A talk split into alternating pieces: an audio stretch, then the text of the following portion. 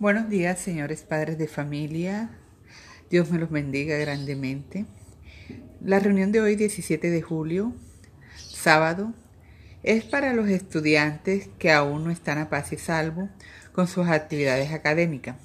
Yo quise reunirlos a todos para, primero que todo, felicitarlos, aquellos que han vencido los obstáculos, que han acudido a familiares, vecinos, amigos, con tal de a los niños a hacer las actividades académicas y cumplir con ellas. Pero también me dirijo a aquellos padres que aún no han podido solucionar su problema de conectividad para que nos manden a la presencialidad. El Ministerio de Educación nos da una flexibilidad, aún queda medio año escolar, que se puede hacer mucho con el apoyo de todos.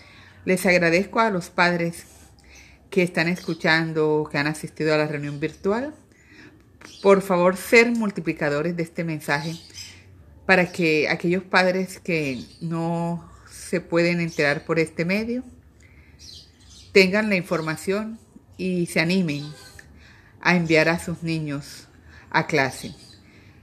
Eh, deseo que la próxima reunión, con el favor de Dios, sea de forma presencial, nos encontremos con todas las normas de bioseguridad y nos veamos personalmente.